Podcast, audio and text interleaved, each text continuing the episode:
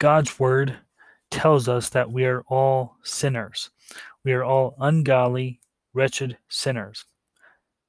As it is written, there is none righteous, no, not one. Romans 3:10. Verse 11 continues, there is none who understands, there is none who seeks after God. Verse 12, all have turned away from God, all have become unprofitable. There is none that does good.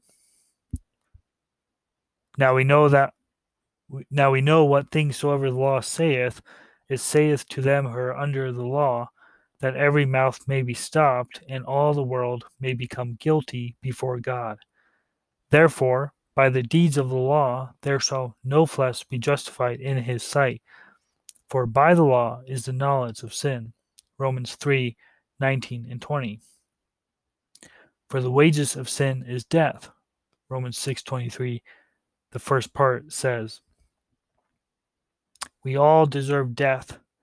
Death is the righteous judgment for our sins. So, what hope do we have? In ourselves? None. We have no hope of life in our own selves. We are, as the scriptures put it, dead or non existent, really. Romans 4:17, according to Romans 4:17 and Ephesians 2:1, um, it says we are dead in our sins. But the good news is that God has manifested his righteousness apart from the law. How? Through the faith of Jesus Christ, through his work on the cross. Being justified freely by his grace through the redemption that is in Christ Jesus, whom, speaking of Christ, God has hath set forth to be a propitiation or satisfaction through faith in his blood. Romans 3 24 through 25a. God is not only love, but he is also righteous. Our sins needed to be judged. But because God is love, instead of each one of us dying for our own sin, God sent his own Son to die on our behalf he spared not his own son, but delivered him up for us all.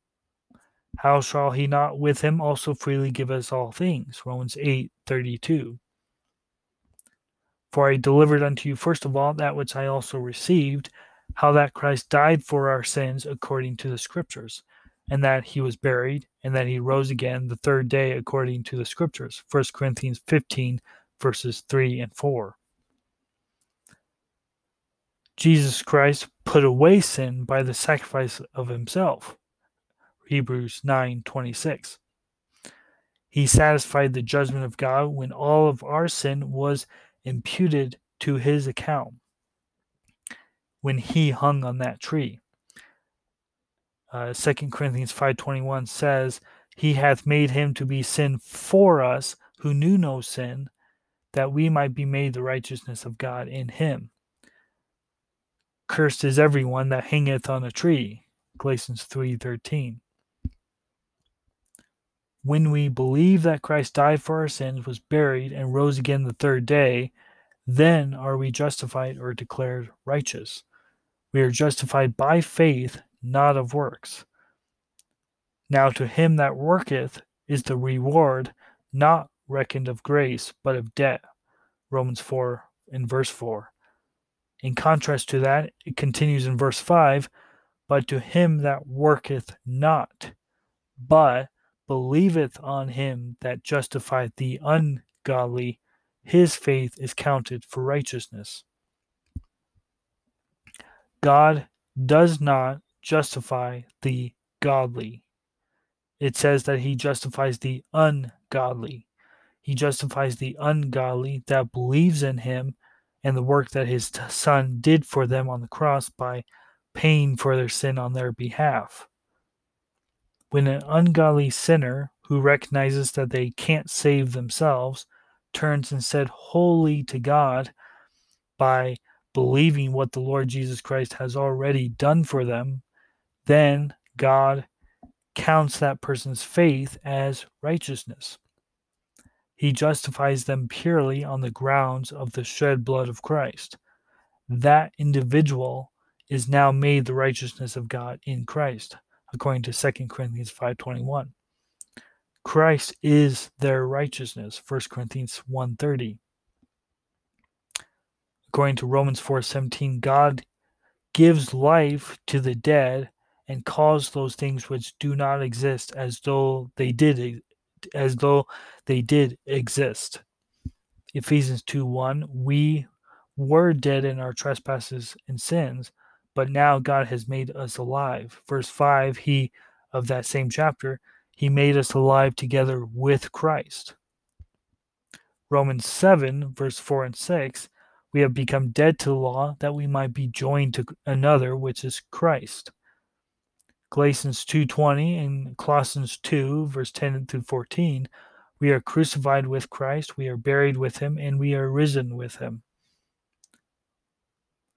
To him that does not work but believes that person is justified by his grace is justified by his blood is justified from all things Acts 13:39 his faith is counted as righteousness that person is made the righteousness of God in Christ, is now made alive, is joined to Christ, is crucified with, buried, and risen with him.